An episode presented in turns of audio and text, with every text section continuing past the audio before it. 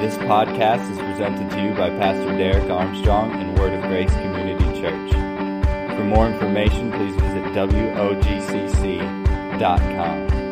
We kicked off a series a few weeks ago called Prepare, and we focused on growing to the next level in three specific areas, and that is growing in Scripture, growing in prayer, and growing in availability.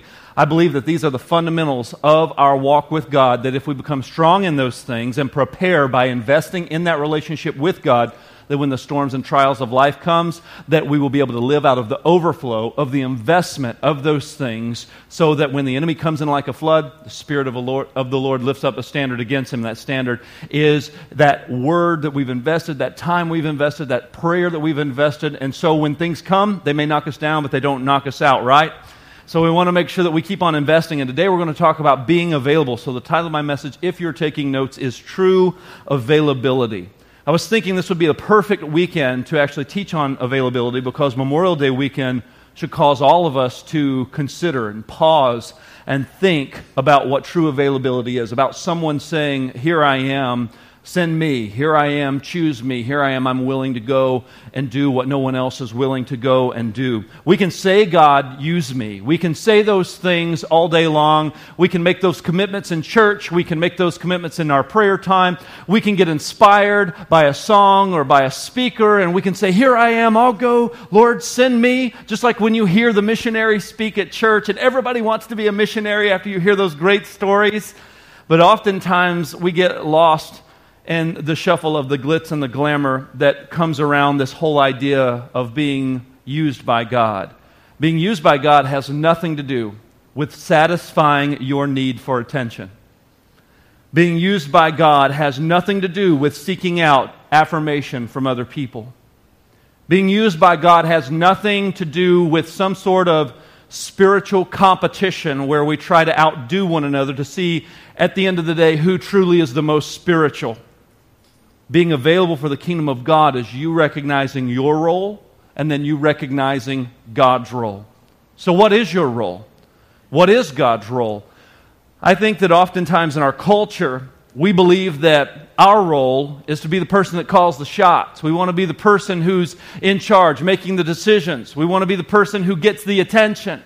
We want to be the person who gets the reward. And we think that it's our job to do that. But God's role is the one who gets the attention and gets the glory because God is the owner. You and I are called to be stewards, not owners.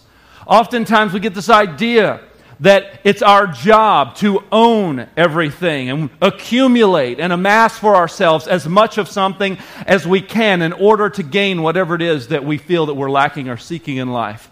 We think that that comes through maybe getting a lot of likes on Facebook Maybe we put that really sharp post out there. I mean, maybe it wasn't the one you came up with necessarily, but someone else said it. You changed a few words, added your own little tweak, and you are checking every 30 minutes to see how many likes you got because you thought it was pretty slick.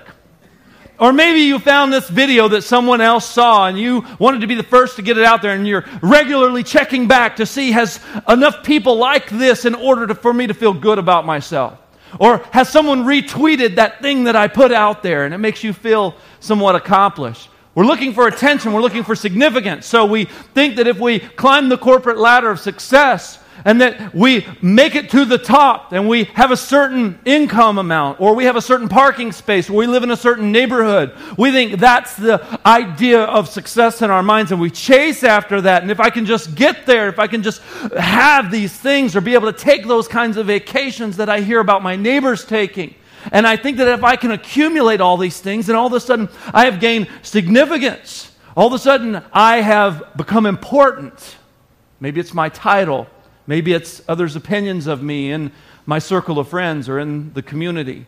And all of a sudden now I'm important. We think that that's the goal. And so we'll often chase after those things because we think if I can have these things, if I can own these things, then I will matter. I will be valuable. No, God is the owner. God gets the attention. God gets the glory. You are called to steward, not to own. Everything in this earth belongs to the Lord. That's what the Bible says in 1 Corinthians 10 and 26 that the earth is the Lord's and the fullness thereof. Think about that for just a minute. The earth is the Lord's and the fullness thereof. You and I are not called to be owners because when we're looking at ourselves as owners, we're trying to build our own kingdom. We're trying to build our own monument to ourselves. We're trying to make sure that they know our name. And isn't that the way that it goes in our culture today? Everybody's got a YouTube channel.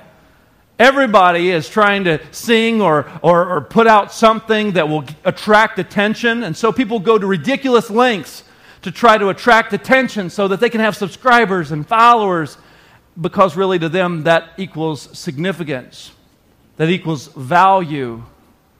And we see this so many times in our world. I remember when I went to Nashville, Tennessee for the very first time, the music mecca of the world, really. And I went downtown and we were going to eat at an Italian restaurant someone had recommended. And we were walking through the streets of downtown Nashville, and on every corner, there's somebody singing, somebody playing a guitar, there's somebody hoping that they get discovered, hoping that perhaps that record producer is going to eat lunch or eat dinner at a nice restaurant, and perhaps they might catch a glimpse of me and, think that I have the right look, or maybe they'll be an earshot of my vocal talents or my ability to play the guitar or whatever. That was on every single corner. Somebody just trying to grab someone's attention to say, Look at me, I matter, I'm significant. And oftentimes that's exactly what we do in our world, in our lives, because we're looking for value. We're looking for someone to say we matter. Well, God said that you matter because He paid a price for you, and He paid a price for me. Every one of us can equate value to something based on how much it costs. I'm not going to leave my motorcycle sitting outside during a Wisconsin winter. I'm going to put it in the garage because that costs a lot of money. And it's still costing a lot of money. Because HD stands for hundreds of dollars, not Harley Davidson. I put that thing away because I want to protect it. Why? Because I paid a lot of money for it, because it has a lot of value, because I was willing to pay the price for it. I'm still paying the price. But you and I can know that we matter to God, not because of what we do, not because of how talented we are, not because of how well we can sing or preach, or how eloquent we wax when we pray, and how impressive our prayers may sound. Not because of how long we've been in church, not because of how ethical and moral that we strive to be, but the only way we can know we're valuable to God is not based on what we do, but it's based on the price that was paid for us. And that price was predetermined before you could ever have a chance to try to impress God. He made the decision to purchase you before you ever had a say so in the matter. He said, Here's what you're worth. Here's what I'm willing to pay. Are you willing to receive the gift? And the price that he paid was the life of his son. He said, This is what you're worth to me. I want to buy you back from your own sinfulness, from your own wretchedness. I want to buy you back from the very thing that has disconnected and put distance between us and God.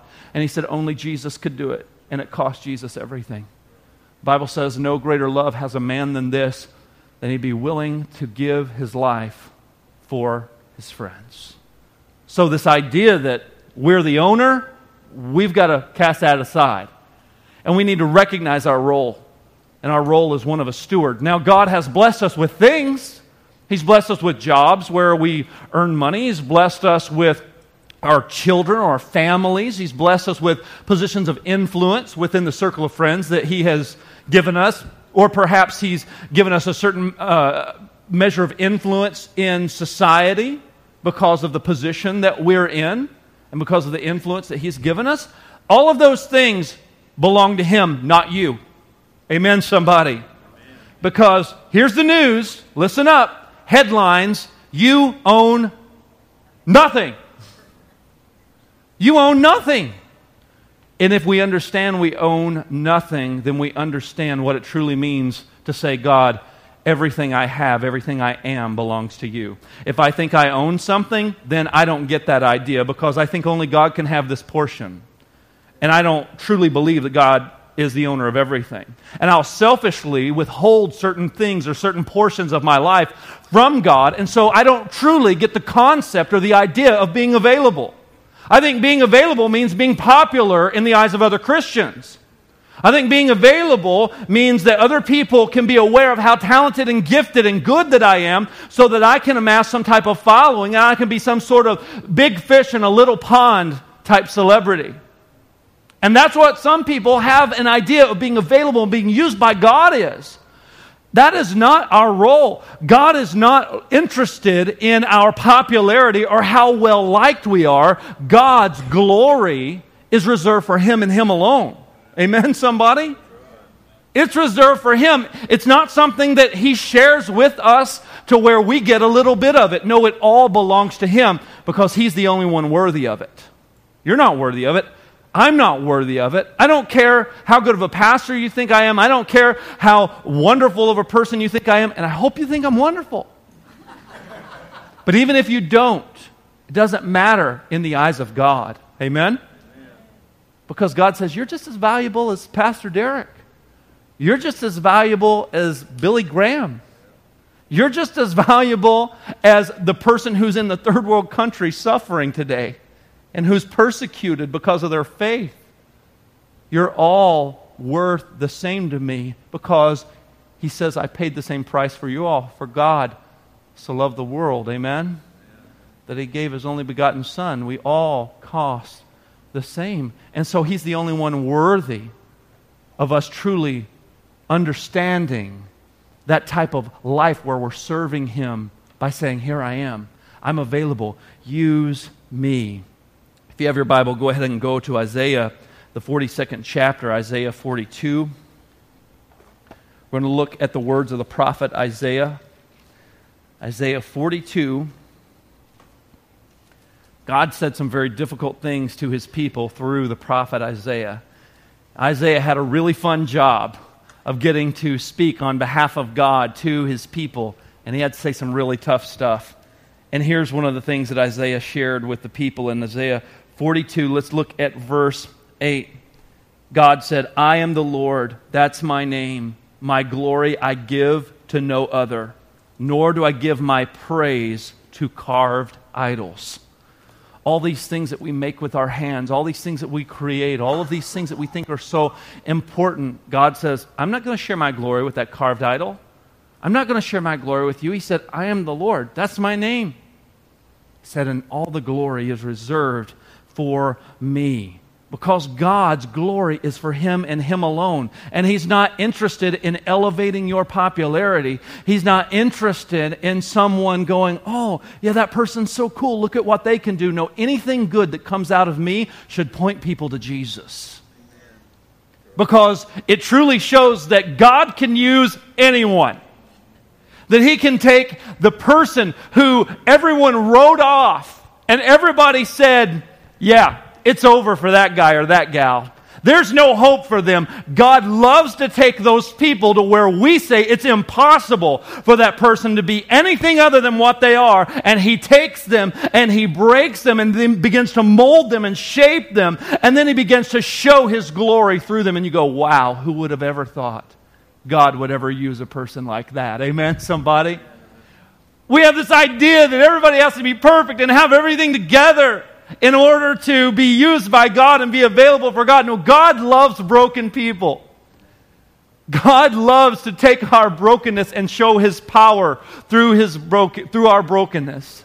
He loves to show off his love and his mercy and his grace through you. He's not looking to beat you up over the head. Instead, he's looking to say, Will you recognize that I'm the owner? You're the steward. Let me do my job, and you need to serve and do yours, and let my glory show through your life. And if we recognize that and we can tune our heart to that, through the preaching of the word, through the applying of that word, through the study of scripture, through spending time in prayer, through spending time with him, through recognizing, uh, because I think we go through these little incremental seasons of life where we begin to recognize little by little, more and more, that we truly aren't the owner. It's not my time. It's not my checkbook. It's not my car. It's not my house. It's, wow, God, you've given me these things to steward. Am I doing that in a way that's bringing you glory? We don't give money here at Word of Grace just to keep the lights on and to support some missionaries. The reason that we uh, give financially here at Word of Grace is because it's one of the ways, one of the ways God has instructed us in Scripture to tune our hearts to generosity and recognize nothing I have is mine, but I recognize it's yours, so therefore I give it to you as an act of surrender and worship. That's why we give. So if you have this idea that giving is somehow some type of Old Testament thing that's done away with, no, giving has a lot to do with your heart because Luke 12 and 34, Jesus said, Where your treasure is, there your heart will be also. So he says, Are you truly investing? Are you truly allowing the work of God to happen in your heart to where even the thing that you covet the most, you would begin to release and say, God, I'm just a steward, not an owner. God, I'm just a steward, not an owner. I remember a buddy of mine pastor a friend of mine in town, his car was going to be in the shop. And uh, he told me, he said, Man, uh, I, I don't know what I'm going to do. It's too cold to ride my little moped. He has a moped, God bless him. His little moped, grown man riding his moped around. But oh, if that's you, I just pray for you. No, I'm kidding.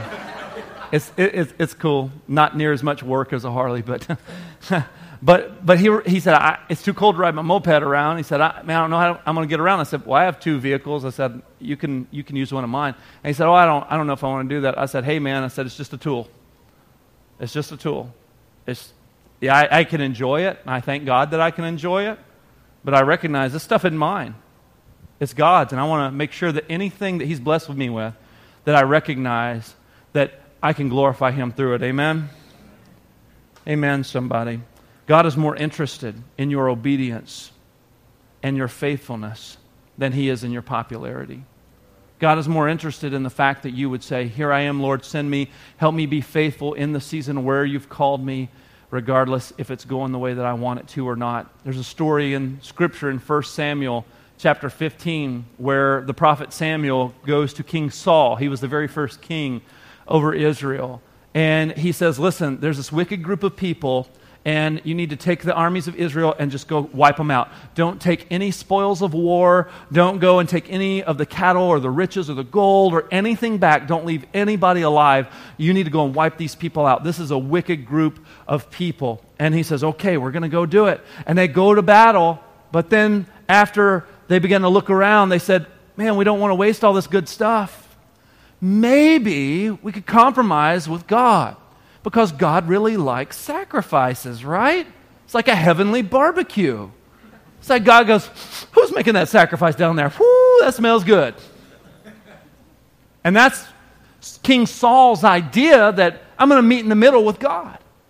And so instead of obeying, instead of being faithful, what Saul chooses to do is he saves the very best of the bulls and the sheep and all of the different animals that they were going to offer sacrifices, as well as taking some of the more choice things there. But we're going to give God some of it too, to try to pacify him. And so here's Saul taking these spoils of war back, and he begins to offer sacrifices. And the prophet Samuel comes along after they've returned from war, and he goes, What is this bleeding of these different animals that I'm hearing. I'm hearing, I'm hearing a sheep bleat over here. What's going on? I'm hearing this animal cry. Like, that's the sound I normally hear when there's sacrifice happening, but there wouldn't be a sacrifice happening, surely, because, I mean, you went and did what God said, right? You went and obliterated everybody and didn't bring anything back. And Saul said, Well, kind of. I mean, we really did get rid of all of it, except we thought it'd be good to keep some of the better things for God because we know that he really likes this stuff. And then Saul, Samuel said, Saul, do you think that God delights in sacrifices? Do you think that he delights in the smell of a burnt offering? He said, No. He said, To obey is better than sacrifice. He said he wanted your obedience. That was the whole purpose of sacrifice, anyways was to show that we trusted God. Because if I trust Him, I'm going to obey Him. Even if what He's asking me to do doesn't make sense at the moment, I'm, I'm going to obey Him because I trust Him. And He was saying, Saul, you can't lead anymore because you're not trusting and obeying God. You're rejecting Him by your disobedience, by thinking that this was somehow your decision to make, that this is your kingdom to build. You're a steward, not an owner a steward executes the will of the owner based on the owner's wishes. So, what is God willing you and me to do? And he's saying, Listen, this is for me, it's for my glory, so do it my way. Because being available to God means being faithful and obedient no matter what the cost is. No matter the cost. We're going to go to a portion of Scripture that, if you read it in context, is going to really challenge you this morning. So go to Isaiah chapter 6. Everybody romanticizes this portion of Scripture in Isaiah 6 because this is where the prophet Isaiah receives his call from the Lord to give his life to the Lord as, uh, as a minister, as a prophet, as a voice, as a mouthpiece of God. And he has this vision. And it's a really weird vision, but he has a vision nonetheless. And God is looking for somebody who will go and speak on his behalf. And here's the story of that encounter in Isaiah chapter 6. In the year that King Uzziah died, I saw the Lord sitting on a throne. He was high and lifted up, and the train of his robe filled the temple. Above him stood the seraphim. Each had six wings. With two he covered his face, and with two he covered his feet, and with two he flew. And one called to another and said, Holy, holy, holy is the Lord of hosts. The whole earth is filled with his glory. And the foundations of the threshold shook at the voice of him who called, and the whole house filled with smoke. And I said, Woe is me, for I am lost. I am a man of unclean lips, and I dwell in the midst of a people with unclean lips. My eyes have seen the King, the Lord of hosts.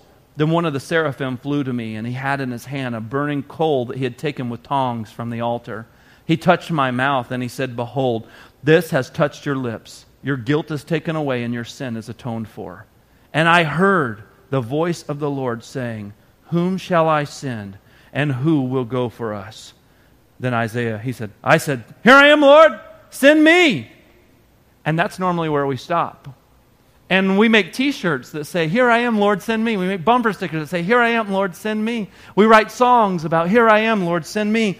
But what about the other portion of this scripture? What did he send him to do? Let's check out the rest of this. Go and say to this people, This is the message you're going to share.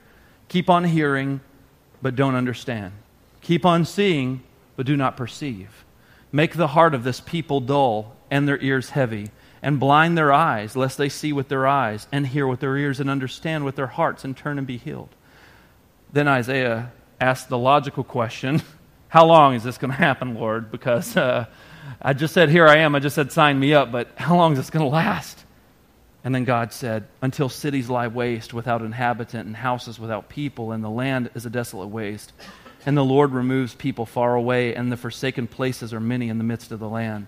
And though a tenth remain in it, it will be burned again, like a terebinth or an oak, whose stump remains when it is felled. The holy seed is its stump. Man, that's a tough little section of scripture there. Here's God saying, I'm looking for someone who will go on my behalf and be a mouthpiece. Is there anyone? And Isaiah says, Here I am, Lord, send me. He says, Okay, I want you to go and preach this message your entire life, and people aren't going to listen to you. They're not going to hear you, but I want you to dedicate your life to this. Uh, how long is this going to last, God? It's going to be a while, is what God said. It's going to be a while. You see, God didn't give Isaiah any glimmer of hope that there's going to be one person that you're going to reach, though and that one person's going to be worth it. He said, No, are you still willing to go be obedient after I told you this is going to be tough? This is going to be hard. I mean, I get the benefit of preaching every week to people who love to listen. Amen. And thank you. Gold star for you, sir. Isaiah didn't have that privilege. When Isaiah rode into town, they said, oh boy, here comes Isaiah. He's probably going to be rambling about something weird that we don't understand. Thus saith the Lord, here he comes. They probably mocked him, probably ridiculed him. They probably despised his very presence because God said they would. God said, They're not going to listen to you, bud, but keep on speaking. Keep on saying what I tell you to say. They're going to have a hard time understanding, but what Isaiah didn't hear in that instance from God, what God didn't say was, Isaiah, because of your faithfulness to proclaim my word and to say what I tell you to say and to do what I tell you to do, there's going to come in just a few hundred years the promised, prophesied Messiah who is going to redeem all of mankind, and people are going to know that it's him because of the words that I give you to speak to people. He didn't tell him that, but that's what happened. He didn't tell him that his investment was going to be something that was going to impact lives and show a people the promised Savior, the promised Messiah. He didn't tell him that. He just said, Will you go? He didn't romanticize it, he didn't incentivize. He just said, Are you willing? I'm looking for somebody to go be a mouthpiece, somebody who truly understands giving their life as a living sacrifice and being obedient no matter what the cost. Is there anybody out there? Here I am, Lord. Send me. When I first interviewed here at Word of Grace in December of 2011, one of the number one questions that a lot of the church members asked me How are you going to make it in the winter? like there's like this demonic presence that just manifests during the winter. Yeah, it's really nice during the summer and the fall, but how are you going to make the winter?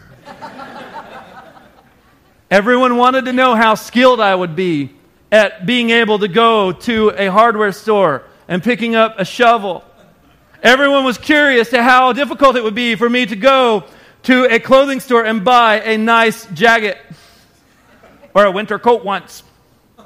Everybody was curious to see if the heater in my car works because they can do those things and they wanted to know if I could make it.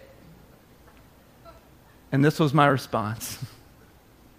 I told everybody every time I was asked that question, I would say, listen, I'm not conveniently called. It doesn't matter where God calls you. We have this idea that the calling of God means that everything goes my way. Guess what? Everything doesn't go your way. Sometimes you get called to a place where they have ridiculously cold temperatures. And you say, God, how long? And He says, It's going to be a while. but at the same time, you adjust, you survive. Guess what I did? My very first winter here, I spent two hours shoveling my driveway. Something I had never done in my life was shovel snow for my driveway. I grew up in the South. I'd never seen this much snow at all. When it would snow like two inches in Arkansas, you can't find milk or bread anywhere, and there's 50 cars in the ditch, and the school's let out. I remember the first time it snowed here, I said, Well, why aren't they letting out of school? I got to go get my kids. They're like, What are you kidding? We're not letting the kids out of school. It's just a little bit of snow. Wow, what do we do? I went to the store and I saw there was milk and there was bread, and I was confused. Or at least there were some hard rolls. But one of the things that I did was I shoveled two hours, and then those wonderful snow plows came by and threw snow right in my way as I was about to get in my minivan to leave. But that minivan was paid for, and I had had it many years. It was on its last leg, so I decided to make a battering ram out of the back of my minivan. And I put a video on the internet about four years ago, if any of you care to go and watch it, where I put my van in reverse and boom and there's a nice little custom feature on the back of my van that is on no other van like mine that came from the dent that the snow put in there from the force. But you adjust. You figure it out, right? Because we're not conveniently called. Did anyone ask that person who is a missionary in a persecuted third world country, hey, how are you going to handle eating rice and beans every day and having your life threatened every day, you know, I mean, is that okay with you? You comfortable with that? Is that cool with you? Sleeping on the ground? That, okay? I mean, God doesn't call you to sunny with a high of 75. If you do, then God bless you for that, whatever. But there's going to be trials, there's going to be challenges. It doesn't matter where you go. And it's not God do all of the things meet my criteria of what I want to enjoy in order to, for me to accept this calling. In order for me to say, Here I am, Lord, send me. In order for me to say, Yes, I'll go, Lord. Or is the calling of God something that transcends my will and it's His will and not mine? And I have to trust that wherever He calls me, in whatever circumstance He calls me, that He's going to give me the grace to be able to adjust and to do what He's called me to do in that place. Amen? It doesn't matter. That, just like that place that you work that doesn't have a Christian boss, that doesn't have a nice boss, maybe your boss is a jerk, and you dread going to work next week, and you hate that I'm even talking about it because church is your happy place, and you're like, you're in my space right now making me think about my boss? Have you paused to think, has God called you to be there? And the reason that that person is a jerk is because they're reacting out of their woundedness, and perhaps you are there to help minister love and grace to them? Have you paused to ask, Am I called here? Not is it convenient? Not does it make sense? Not is it everything I've ever wanted? Because if you submit to the will of God, then you can recognize this is where God wants me. Now you need to say, God, help me to have the grace that you want to give me to be able to be in somewhere that may not be the easiest thing to do or the easiest place to be. I remember a story about a pastor friend who was in a church that had a lot of dysfunction. The church ended up closing its doors, the pastor thus losing his job and needing to go do something, he had some managerial experience. And so he picked up a job managing a Taco Bell. This guy was a pastor of a church, just had some dysfunction happen, and now the church is no more and he's managing Taco Bell. About two years into it, he had a conversation with God where he was very angry with the Lord, wondering, when am I going to be a pastor of a church again? He's feeling insignificant. His very identity is being threatened at the core, and he doesn't know what to do. And he's angry at God because he's tired of putting this meat in tacos and saying, Have a nice day. He's tired of dealing with the people. He's tired of dealing with all of the stresses that come with managing a fast food chain. And he told God, I need to be in ministry. I am called to be a pastor. And God told him, What business of yours is it if I call you to pastor Taco Bell? Sometimes we miss calling because we glamorize it and we think it's some type of celebrity deal where we're all signing autographs, where people look at us and pat us on the back. And we think that ministry is something that is reserved for people that are standing on a stage speaking to people. And so we just think, I guess I'll just let them do it. No, every one of you has a purpose and a call. Every one of you has something God has created you for that He wants you to do to be used for His glory. He's just looking for people that are available. Not when it's convenient, sometimes when it's the most inconvenient. He's just looking for people who will go, Here I am, Lord, send me. Give me the mission details, Lord. It doesn't matter because I am not the owner of my life. I am not the owner of my time. I'm not the owner of the, the, the things that you want me to do. It's your will, not my will. Amen, somebody? Would you be willing to do what God called you to do, even if you didn't see the results you wanted to see? Even if you didn't see it in your lifetime? Would you keep investing and being faithful and being obedient and keeping your hand steady to that plow moving forward if you never saw that harvest? Would you keep doing it? That's what God was saying when he was calling Isaiah. Because true availability is being a living sacrifice for God. That's what true availability is. It's recognizing I am called to be a living sacrifice. Just like Romans 12 and verse 1. He said, I beseech you, therefore, brethren. Paul said that to the Romans. He said, I beseech you, I beg you, I plead with you on behalf of the mercies of God to present your bodies as a living sacrifice, holy and acceptable to God. This is your reasonable act of worship, it's your reasonable act of service. He said, and don't be conformed to the pattern of this world, but be transformed by the renewing of your mind so you can prove what is holy and acceptable and is the perfect will of God. He said, present your bodies as a living sacrifice. Sacrifice is normally something that's dead, right?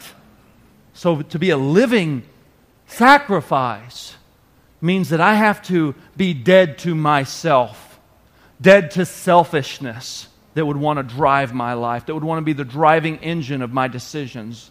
Selfishness that would drive our culture. Selfishness that would always seek the spotlight.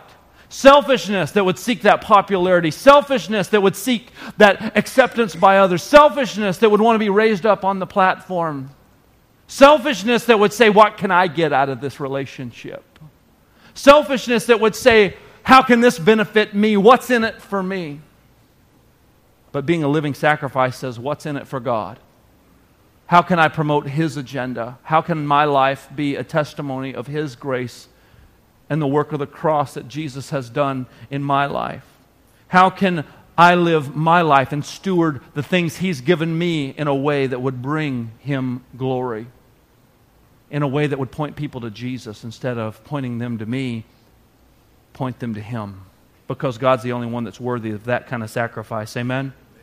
He's the only one that's worthy. Nobody else is worth that type of love, devotion, and sacrifice. So, so as we talk about being available, I guess my intent today was really to help us to understand how we can be available no matter what the personal cost and to kind of debunk this whole idea that we've bought into of being available for God just being this glamorous thing that we think is something that's going to fill some void where people will finally recognize how important or special that we are. No, it's where we receive that value from Jesus alone, and then out of that value, we live a life of sacrifice to point people to Jesus, not to ourselves. Being available no matter the cost, because God is worthy. That's what we're called to do. That's what the men and women who gave their lives so we can enjoy our freedoms understood. They didn't sign up and enlist in order to get a shrine built to them. They didn't sign up and enlist because they wanted to make the focus of the military all about them. No, they signed up and they enlisted and they gave their lives because they understood that that was what was necessary, that the risk was going to be worth the reward, even if they didn't never shake the hand of the person that perhaps they died so that that individual could enjoy their freedom. Because they understand it's not about them. They understand it's about a cause much greater than any individual. And that's what we as believers need to understand when it comes to being a living sacrifice, when it comes to being available. So, what are you avoiding that God is calling you to? What are you avoiding? What's God knocking on the door of your heart, maybe right even now, that you've been avoiding? What's that thing that He's been wanting you to step up in, or perhaps stay in, or perhaps transition out of, or transition into? What's the thing that God's been knocking on the door of your heart, or maybe He's knocking right now? What have you been walking away from or avoiding, or, or sitting there squirming in your chair because you know what God's speaking to you? For us to grow to the next level in our availability, we need to say, Here I am, Lord, use me. No matter the conditions, no matter my comfort, no matter the cost, because I recognize I'm bought with a price and I belong to you. Thank you for listening. For more information, please visit WOGCC.com.